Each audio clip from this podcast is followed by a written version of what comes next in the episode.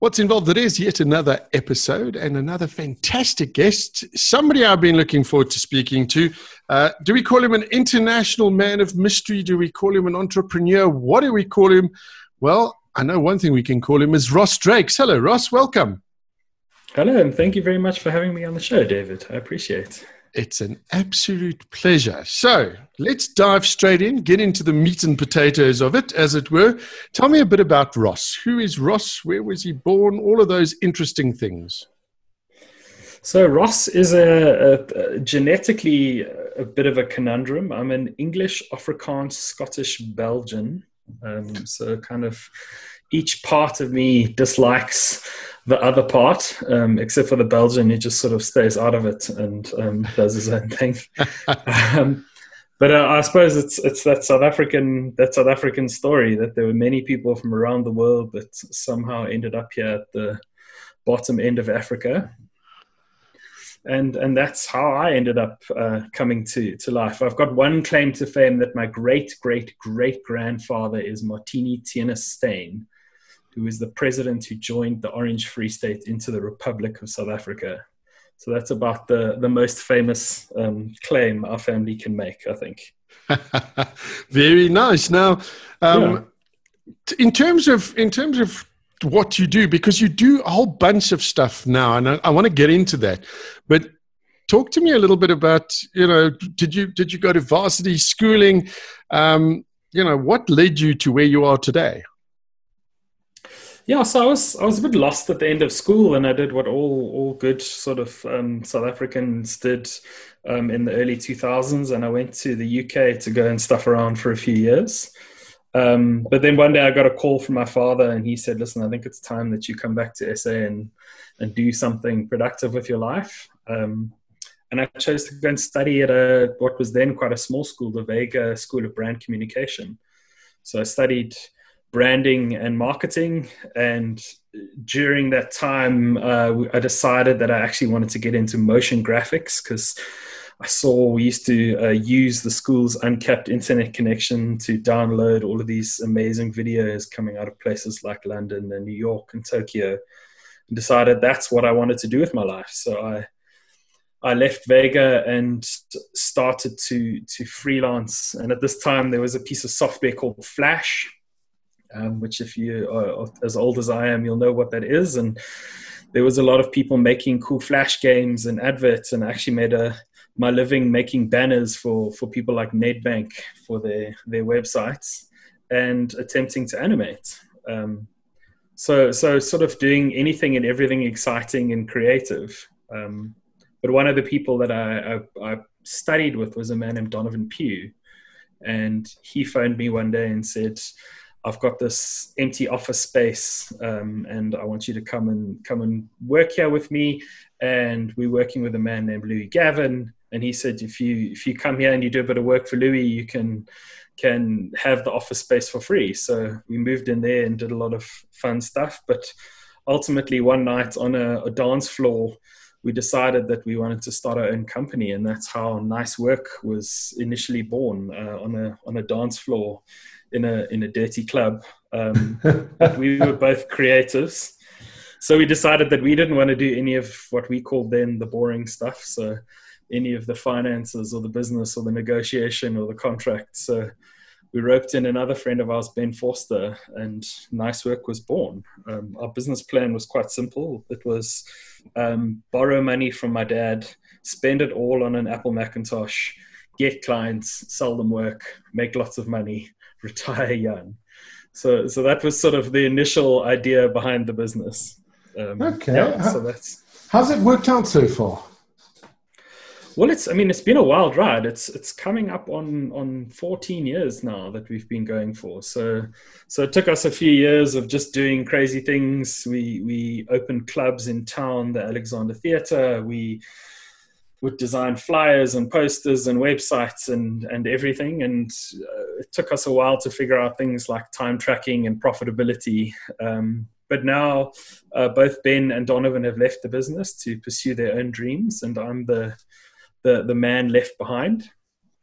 So yeah we're going well. This has been a a crazy year. Um, 2019 was quite hard, and we sort of came into 2020 with all sorts of optimism and actually some really really good work and some some powerful uh, kind of projects about to sign on. And then this sort of covid-19 thing kicked in um, which has yeah. been a bit of a, a, kick in the teeth. Tell me about it. I also I, I, I think back and i remember going into into this year and it was going to be 2020 contracts were lined up. We were yes. going to style this year. And then literally got uh, got uh, kicked in the in the privates uh, by COVID and said, "Guess what? Everything you thought is now going to change in a lot of ways." Yeah, uh, yes.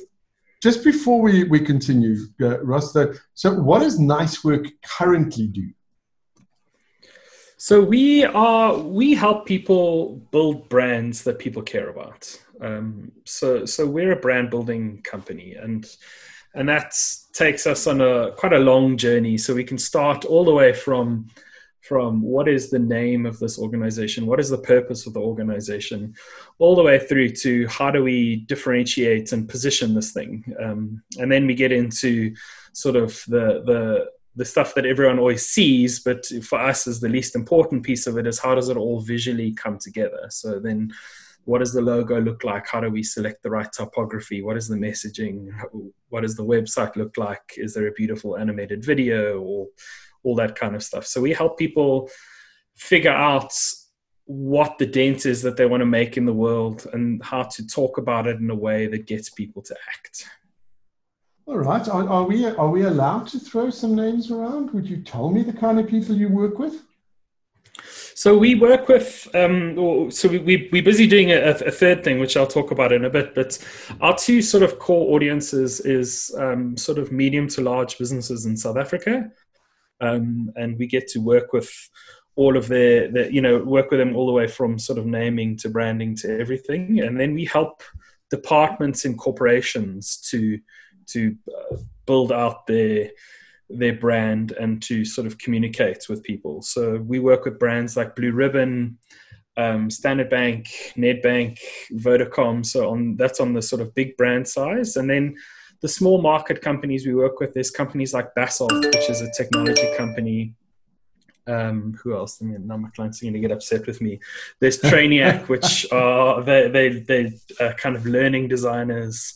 So there's a, a, myriad of people that we work with, um, and, and I suppose that's one of the things that's kept us engaged for that long is that we get to step into these different worlds. And I think what makes us good at what we do is this inherent curiosity. So we're as excited by a heavy engineer in Vereeniging who's making equipment for a mine as we are for a technology company that's building technology that's going to change the world and we get to sort of jump into these worlds um, figure out or help them figure out what makes them special and get them to communicate that around that in a in a sort of exciting and, and compelling way.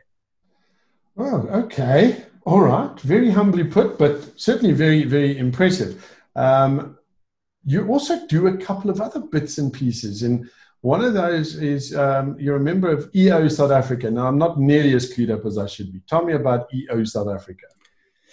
So, so EO stands for the Entrepreneurs Organization, and that is it's a global organization. It's our aim is to be the most influential organization of entrepreneurs in the world. So, we are one of I think 162 chapters, if I'm not mistaken and there's about 15,000 entrepreneurs around the world.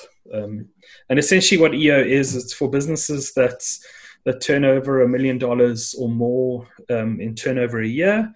And to to describe it in the shortest possible way, it's like Alcoholics Anonymous um, for people who own businesses. So you get put in this thing called a forum, which is anywhere between seven and ten business owners uh, who don't compete with each other, and you you go through a sort of facilitated process once a month um, where you dip into what we call the five percent, um, and the five percent is the, that that piece of your your business, your family, your personal life that you wouldn't really talk to anybody else about, that you couldn't talk to anybody else about.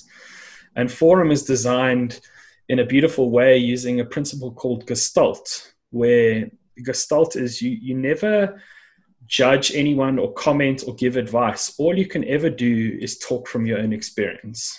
So you say something to me and I go, Well, David, when you were talking, what I what came up for me is a time when me and my brother were fighting, you know, and, and you share a sort of story. And then as as the person who's who's opening up about your five percent, you have this opportunity to reflect on other people's experiences and extract the information that you need to sort of con- continue your journey and, and expand your awareness of of the things that you, you might not be super aware of. Okay, well, that sounds, so, absolutely, it sounds absolutely fascinating. I, I was going to be a bit flippant and say, surely the likes of the Rothschilds and the Rockefellers got there before you. um, they're, they're in the one percent, which is a whole nother a whole nother thing. Uh, I suppose that's that's probably where everyone's trying to get. Uh-huh. Yeah, so I think it's it's an interesting it's an interesting space because uh, you know I, like I really see entrepreneurship as a journey, and and for me, the Ross Drakes that started Nice Work with two friends 13 years ago, and the Ross Drakes standing here talking to you today are, are two very different people. And I think for a long time, that development was kind of happening by accident. Um, and I think what EO's taught me is how you can be very intentional about this and how, you know, if you sort of reflect on your weaknesses and your strengths and, and design and build your company and your organization and your team around those things you can control not only your your company but you know your company almost sets a lot of your your world. So you can control your world that you live in and you can can ultimately end up delivering better work more meaningful work and stuff that fills you up as opposed to to stuff that empties you out Okay, this is getting interesting. When we come back, uh, we're going to be continuing my chat with Ross Drakes, um, founder, CEO of Nice Work, amongst other things. I'm going to get into some of those other things just now because that fascinates me. We'll be back chatting to Ross Drakes in just a bit. And we're back. It is What's Involved and my special guest, Ross Drakes. Uh, I, I'm just going to go with International Man of Mystery because I like that. Um, but Ross, you've, you've done, you've, and, and you come across incredibly humbly uh, about the stuff that you've done, but you, you've actually managed to fit quite a lot of living into the last few years, haven't you? Yes, indeed. Um, one of the things, and, and, and you know, nice work is, is, is brilliant, and it sounds like something you're absolutely passionate about. And after this amount of time, uh, I think it's great if, if you can still be passionate about your business and entrepreneurship because sometimes you, you tend to get caught in a bit of a bit of a rut, but you get out of the rut in all sorts of interesting ways. Um, one of the things that you do is uh, you talk about uh, Fortnite, how to make two yes. billion in 18 months using culture. And by culture, you're not talking about what comes out of a tub of yogurt, I'm assuming. no, not not at all. Um, interestingly, in a in a previous life, when I when I didn't have a small child, I used to play a lot of video games, and I think I think the video gaming industry is is such a fascinating one because you have these these triple A studios, which are, are, you know, kind of in the business world like your blue chip companies. They've, they're well moneyed. They've got development teams of 30, 40, 50, 60 people. And then you've got these independent studios, sometimes one man band, two man bands that are creating these games on, on passion alone.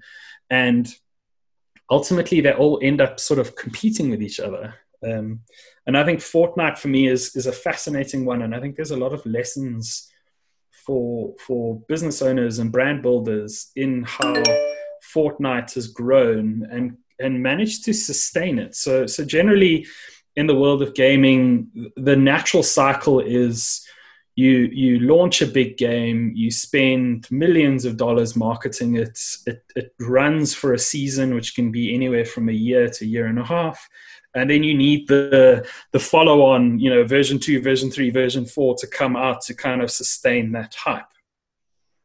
Now, Fortnite was a game that they had that was doing okay. It was it was a mediocre kind of mediocrely successful title from from quite a big studio, and they flipped it to a free to play model.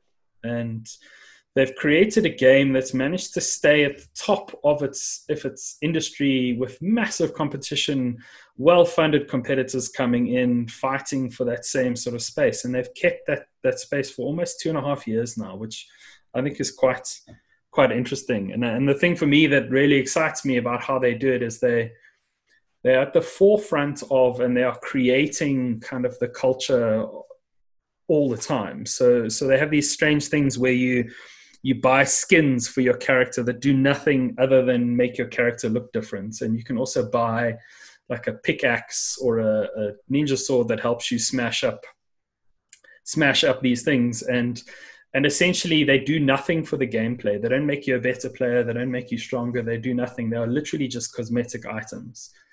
But essentially by tapping into the zeitgeist they've created a business where the game is free to play but you can purchase all of these items. And I think on average, the last time I saw that the average iOS purchase was about 90 Rand, I mean, $90 per player. So if you've got an audience of 100 million players on iOS alone, you can see how the, the money there stacks up.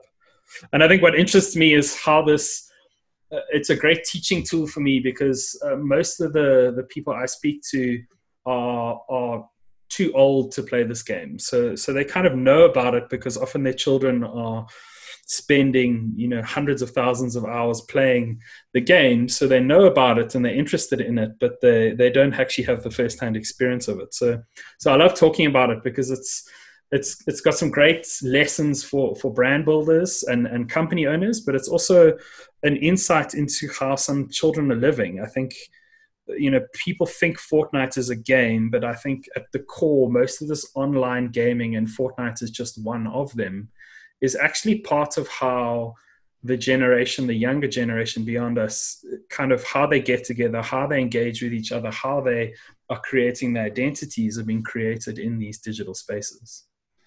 It's it's fascinating that you say that because as I think back, I mean, in my younger days, I also used to be um, a, a rabid gamer. Um, but mine was in the, in the in the days of Wolfenstein and, and Doom and those kind of things.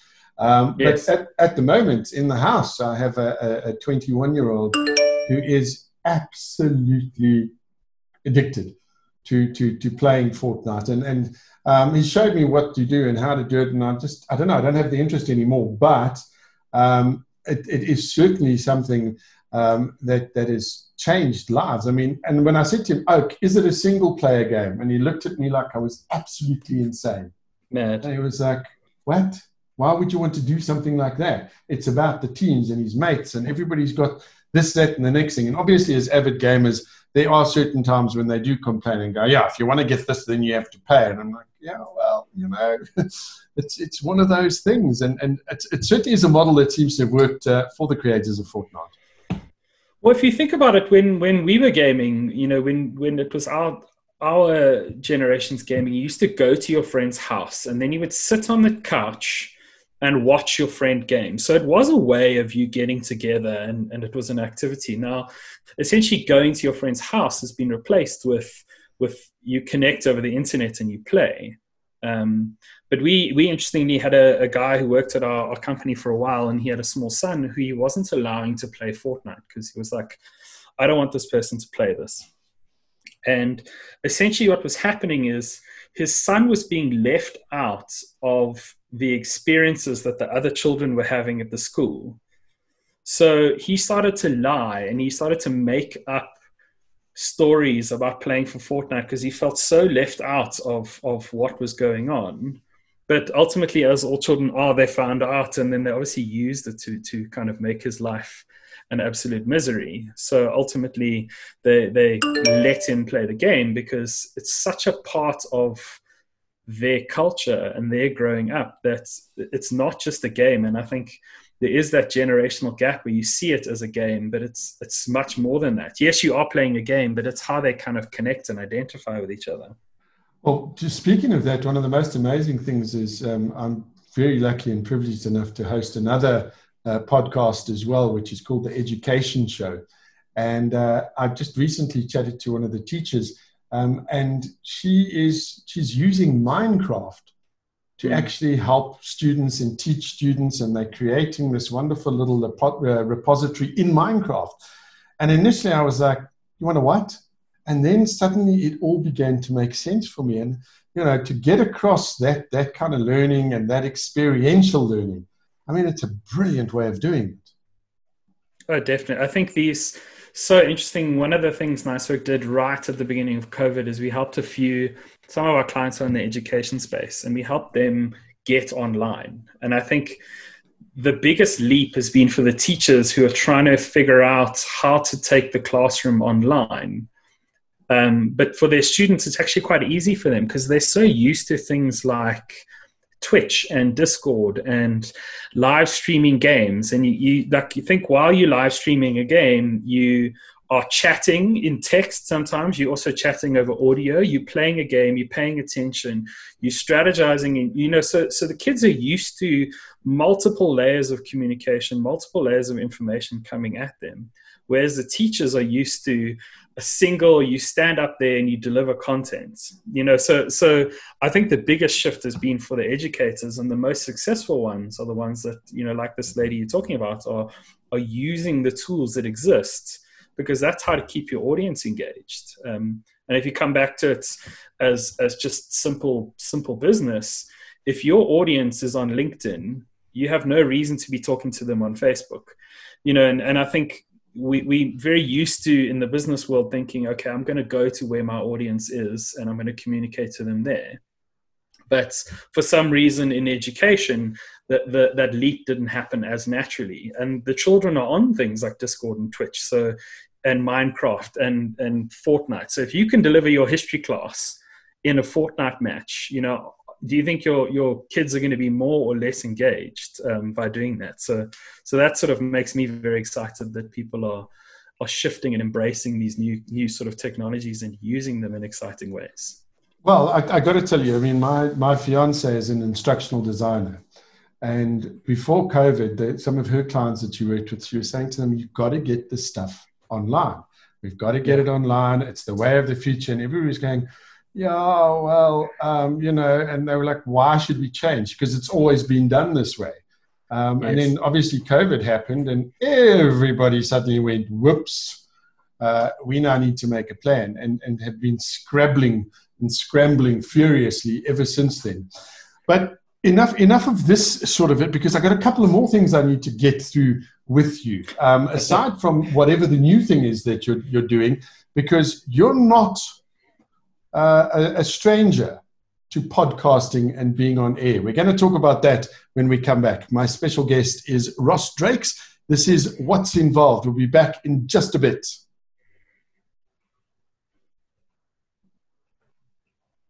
And we're back with What's Involved in Ross Drakes, my special guest.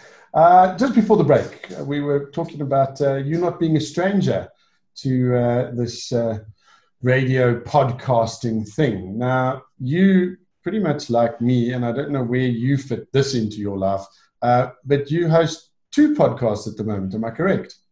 Yes, and potentially a third in the near future. Uh huh. Okay. So, so tell me, tell me a bit about your podcasts. So, so the first podcast that I started is called Radio, um, and and coming back to the Entrepreneurs Organization, every time I would meet somebody in EO and just have this conversation about their life journey and how they've ended up where they are and what their business entails and what their philosophy on life is. It was so interesting to me. Um, and at the time, I was the communications chair of the local Joburg chapter, and the then president was a man named Rich Mulholland, and he was like, "Let's put this into a podcast." I know Rich. Okay. Right. Yeah, so that was how radio was born, and and now we just have these amazing conversations with entrepreneurs uh, in South Africa and around the world who've just done amazing things. And you know, some of the conversations, you know, one of the one of the EO members was a, a coder, and he ended up hacking into NASA and nearly got a criminal record in the US, but ultimately got out of it because he built some software for that. You know, there's just these these like rich and vibrant and, and different stories and, and i've always been uh, a curious person, and I think it's why I've ended up in the career that I've ended up in. So this was a way of me asking those stories and and reaching out to people. Oh, and after doing that for a while. Sorry, mate, carry on. I was going to say, how did you get into the second one? But uh, please do carry on. Yeah, so so after I'd done that for a while, I was like, well, you know, we kind of do the same thing at Nice Work. So so every single meeting that myself and my team go to, generally a few things are said. One is, can we just ask you one more question? Which is normally as we're walking out the door, we see something or we forget that we didn't ask something and we ask another one. And the other one is that people always say, like, you ask such interesting questions. So so we started one more question to to scratch that itch and to to have these conversations more regularly and with more intention and to to allow us to sort of expand our worldview a little bit. So so we're just about to finish season two, which has all been around purpose, but not not that uh, millennials on Instagram purpose or uh, an amazing campaign by your agency purpose. Um, but like people who've used the, their their organizational purpose as a driving factor, as a navigator, as a as a compass. So just exploring how people have used purpose tactically to grow their business and to give themselves direction. And our next season is all around branding. So so now we're expanding how does how does a brand impact people's lives and how do people think about branding? Okay, that that is fascinating. And I mean, when I think about you know just the fact that you you you run your own business and you're doing these podcasts and you've just said you've got a, a little one uh, that's in the picture as well. I, I just wonder where you found the time for this because it is quite time consuming. Yeah, I suppose with the podcasts, the the the challenge has always been uh, just setting up a really good workflow. Um, so so we've got a bulletproof workflow, and f- for me personally, most of my time is spent in the the researching who I want to talk to and the actual interview. And luckily, I've got an amazing team who then picks up from there and does all the heavy lifting. Um, radio has been less regular as of late because it's it's a lot reliant on me to do the actual work and and I've struggled to find that time um, but interestingly I see it I, think the the job of the the CEO or the, the the leader of a business is to to keep one foot in the future I think I think you've got two jobs the one is to make sure that your team is is is grounded and safe and focused and included. But I think your other one is to keep looking forward and to keep going out there and, and testing. And for me, the podcasts are a great way of doing that. It's a great way of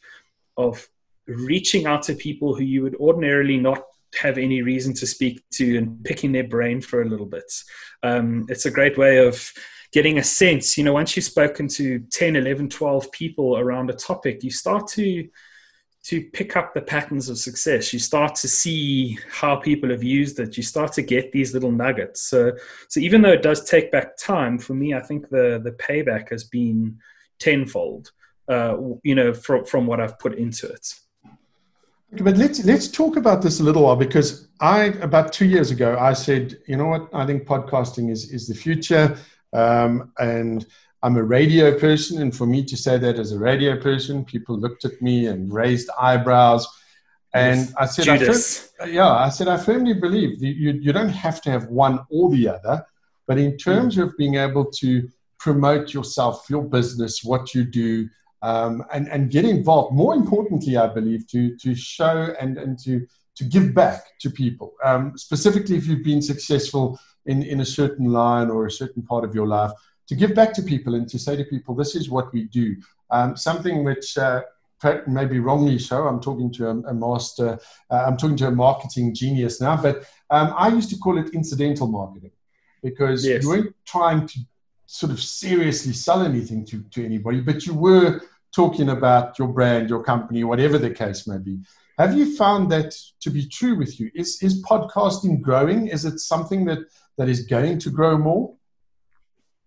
So I think podcasting is definitely growing. Uh, I think people potentially feel disillusioned with podcasting when they go into it for the wrong reason. I think it is definitely one of those long play, you know, so, so it is something that you invest in over a period of time. Um, but the, the really powerful thing is, is that we found is actually not so much the podcasts themselves, because I think the people who are willing to put aside 30 minutes 40 minutes you know to to listen to a podcast those are your fully engaged audience those are the ones that really care about what you do but very interestingly what we found is that people see that you're doing it and we do a lot of work of extracting out little video clips little one minutes 60 seconds 30 seconds um, and putting that out there and, and that has a great sort of halo effect around the business so people that haven't necessarily listened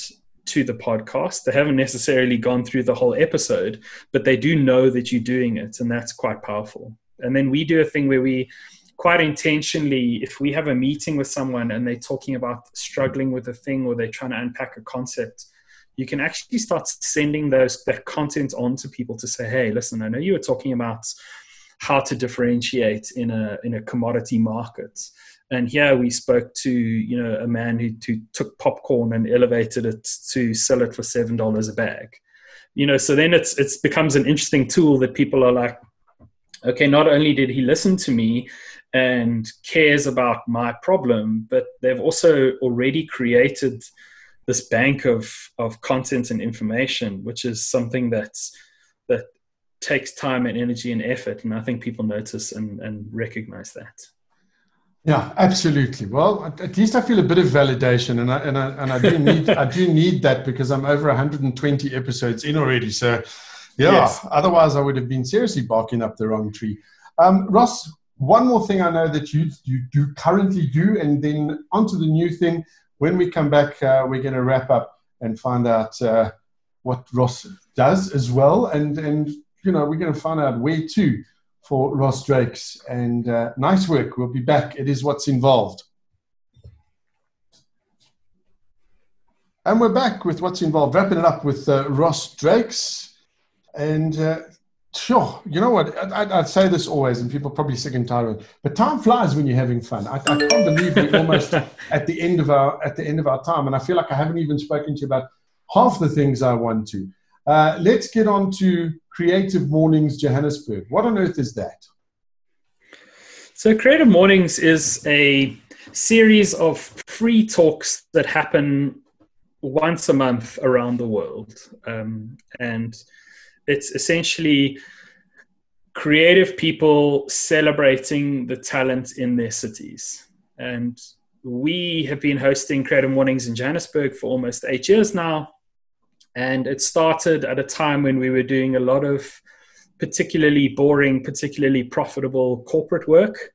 And we were looking to scratch an itch. So, so we brought Creative Mornings here. It was started in New York, and, and now it's been sort of turned into this network of volunteers across across the globe. But I see it as something that is is is good for our soul and is good for the soul of our industry. So we we just invest in finding these amazing, talented, brilliant people and giving them a stage to to talk to other people who might need to to hear what they say. Brilliant stuff. I, I, I seriously don't know where you where you find time to fit all of this in, but more importantly, because uh, in terms of your business, when COVID struck, it must have all come to a grinding halt and yet, as I understand it, you guys have done quite well during this time. And I think that is so inspiring and uplifting. Yeah, I mean, it was like I said, it was a kick in the teeth. Like we had, we had a whole bunch of works like in in the final phases of of a, uh, like getting signed off, and kind of March, it all just came tumbling down. I mean, our revenue in April was thirty percent of of what it was the month before. Um, wow but but we you know so so we battened down the hatches any non-essential spend was cut and thrown out the door and we just went through a process of of looking at what do we have that people need um, and i think you know unfortunately the world we sit in in terms of branding and communication it's often seen as a nice to have So anybody who was a little bit scared or a little bit worried about finance just I think stopped spending in that that realm. I think that was the first thing that happened. Um, so, so we looked at. Thing. It's always a, sorry. It's always a strange thing to me that whenever there is sort of financial uncertainty, the first thing to go is marketing and advertising, which just doesn't make yes. sense in my head. It doesn't, but uh, I think it's it's partially the the creative's fault. Is that creative people don't like to be measured, and I think when times are tough and people are freaking out, they want stuff that feels concrete and and it doesn't you know kind of uh, pretty design doesn't feel concrete it doesn't and and i think that's to our, our own faults. But if you look at how people like um, bain and BCG and accenture and ernst and young where are they're expanding? Where are they're putting more and more energy into it's into creativity it's into marketing it's into communications it's into branding. Um, but they are doing it in a way that's that the sort of traditional creatives have not. And, and they're happy to be measured because a lot of them are like ex auditors and you know where it's all about measurement. So so i think I think that'll shift in the in the next while, and I think we we're seeing um, companies that that continue to market through this time are going to, in the long term, do much better than those that just sort of shut down and, and went dark. Now, how has it affected you, the, the, the pandemic? I mean, it sounds like there was a, a lot of reflection that had to happen.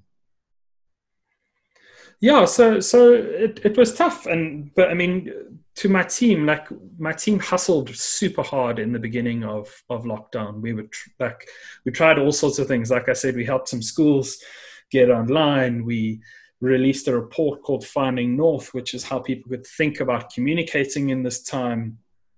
Um, and and we also went back to a lot of our clients and said, okay, well, how can we how can we help you at this time? And sometimes it was doing work for a, a, much lower rate than we normally would have, but good to sort of keep the wheels turning. And and interestingly, I think a lot of that work has started to to bear fruit. But the the, the question we were asking ourselves is how do we how do we offer the value we know we provide, but at a much more affordable rate? Because I think I think cash is going to be such a killer in the next sort of 18 months in South Africa.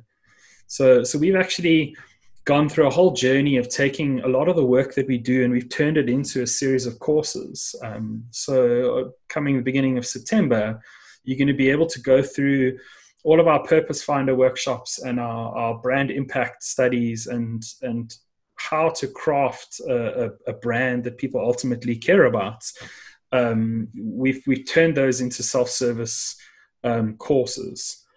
And that allows us to do an interesting thing. It allows us to switch from a model of one-to-one which is sort of the last 13 years of nice work um, to a model of one-to-many um, which has allowed us to look at a pricing structure which is would never ever ever be feasible um, you know without sort of doing this.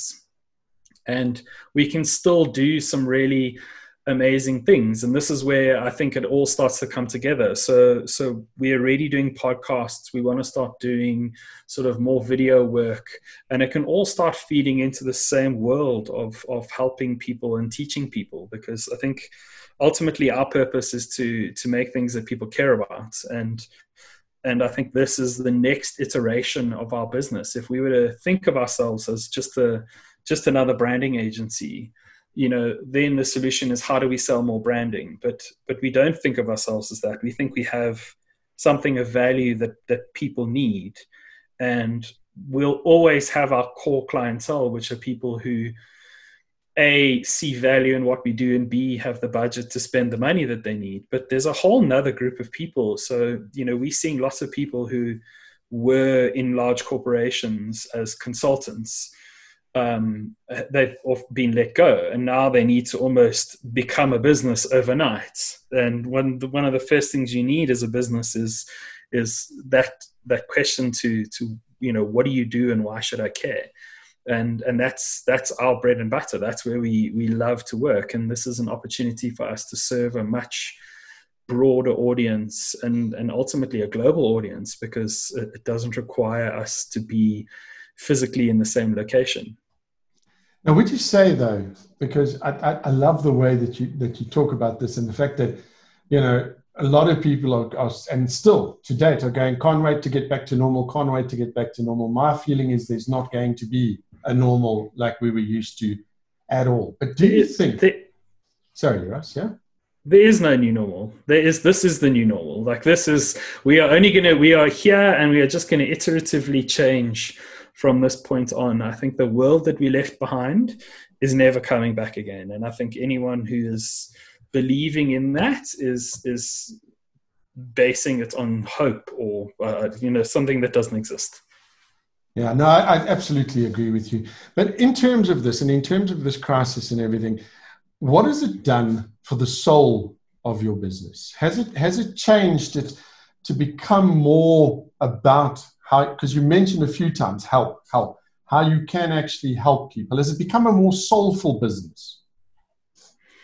I think one of the things we've always been very good at is is caring and and like actually genuinely wanting the people we help to to succeed. I think the gift that that COVID has given us is we realized how passionate we are about this work and how we want to work with people who we respect and who respect us.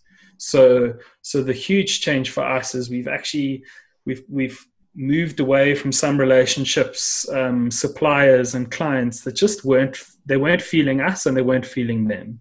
So so we've moved on from that, and I think it's emboldened us to lean into that a lot more and to to know that the work we're doing has value and it helps people. And i think with that as fuel it allows you to ideate and to to explore things with a lot more uh, kind of vigor and, and intention yeah makes makes sense to me um, you mentioned something else uh, right at the beginning of our interview that you're going to talk about was that the, the the online courses or is there yet more no, no. So, so this is this is it. So we're launching we're launching this this these courses, and and for us, it it all comes down to to purpose, to organizational purpose. We think that there's there's three components to any kind of company or, or thing that grows in a sustainable way. And when when I say sustainable, I think COVID has shown us how many businesses were unsustainable um, you know how many of them were growing at a rate that they just couldn't continue to grow at and they had to uh, sort of gear themselves from a debt perspective you know in a way that was unfeasible or how many businesses were trading on such fine margins that that being shut down by even a week or two was just enough to to kill them. Um, so so i think there's three pieces to that. The first is i think being a purpose-led organization. I think if you understand what dent you are trying to make in the world, you've got something really special that you can talk about.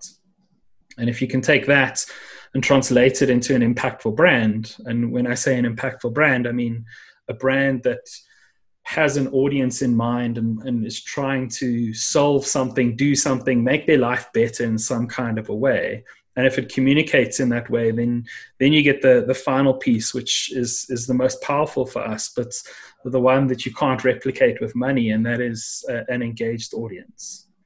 And you know i, I studied uh, drama many many years ago and i think the definition of an audience has changed in the social media world but i like the one that that comes from theater and that is people who have chosen to show up at a certain time, to sit in a seat and to listen to what you have to say.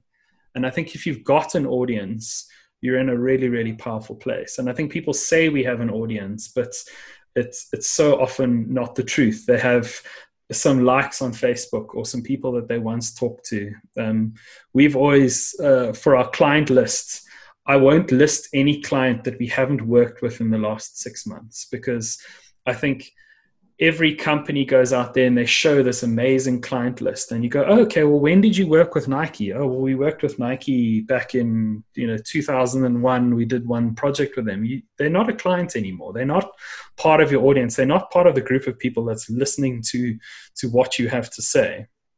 And i think if you see the businesses and the people that have done really well in this time it's because they have this audience and they care about them and they've been been doing right by them for a long time and those people stick by you. And and I think when we try and when we were helping people communicate in this time, it's about what is that? What is the difference you're making in these people's lives, and how do you help them in this time? Because ultimately, those relationships are what's going to stand you through the next four years, five years, six years of your business. Mm. Almost time for us to to wrap up, Ross. Before I let you go, though, um, a piece of advice that you would give to somebody listening to this show, whether it's a business owner, a prospective business owner, or somebody that's just caught in this, this downward spiral, what piece of advice would you give people like that? To, to sort of lift themselves out of this. Yeah, and just, you know, something, what can they do? I think for me, the, the, the, the biggest lesson I've had on a personal thing is, is a little bit of forgiveness. And it's forgiveness of yourself because I think we're also you know, and I think it comes back to that conversation we're having about the new normal. Um, we're all expecting to to be in a world where this anxiety and pressure and tension of COVID and the impending economic collapse is not there anymore. And I think that's going to be with us for a while. And I think you know, while while nice work and the team, we're trying really hard and we're building a lot and we're doing a lot. Some days are better than others, and some days you do nothing, and other days you do a lot. And I think being kind to yourself and forgiving yourself in those downtimes is is such a, a powerful thing because it allows you to stand up the next day and try again. Um, and as opposed to stacking the the guilt up again and again and again and again because eventually that just becomes an uncarryable burden and i think that can make people just stand still and do nothing some wonderful advice. Ross thank you so much for taking the time out of what is apparently and obviously a very very busy schedule to have a chat to me. Uh, I, I really do appreciate it. If people want to find out more about what you do, um, your podcasts, um, you say one more question season two is coming out very soon. Uh, is that available on things like itunes etc etc it's available everywhere you get podcasts if you just search for one more question if you want to find me just look for ross drakes everywhere uh, or rossdrakes.com and if you want to see our work it's uh, nicework.co.za you can find all of our work there rossdrakes.com or nicework.co.za Ross, thank you. I really, really appreciate it. It's been a great chat, and I hope we can do some more of them uh, because I don't think we've even scratched the surface yet. David, I'd love to chat to you again. I, I always enjoy having good conversations. Wonderful stuff. That is my special guest, Ross Drakes. This has been what's involved, and to each and every one of you, thank you for listening.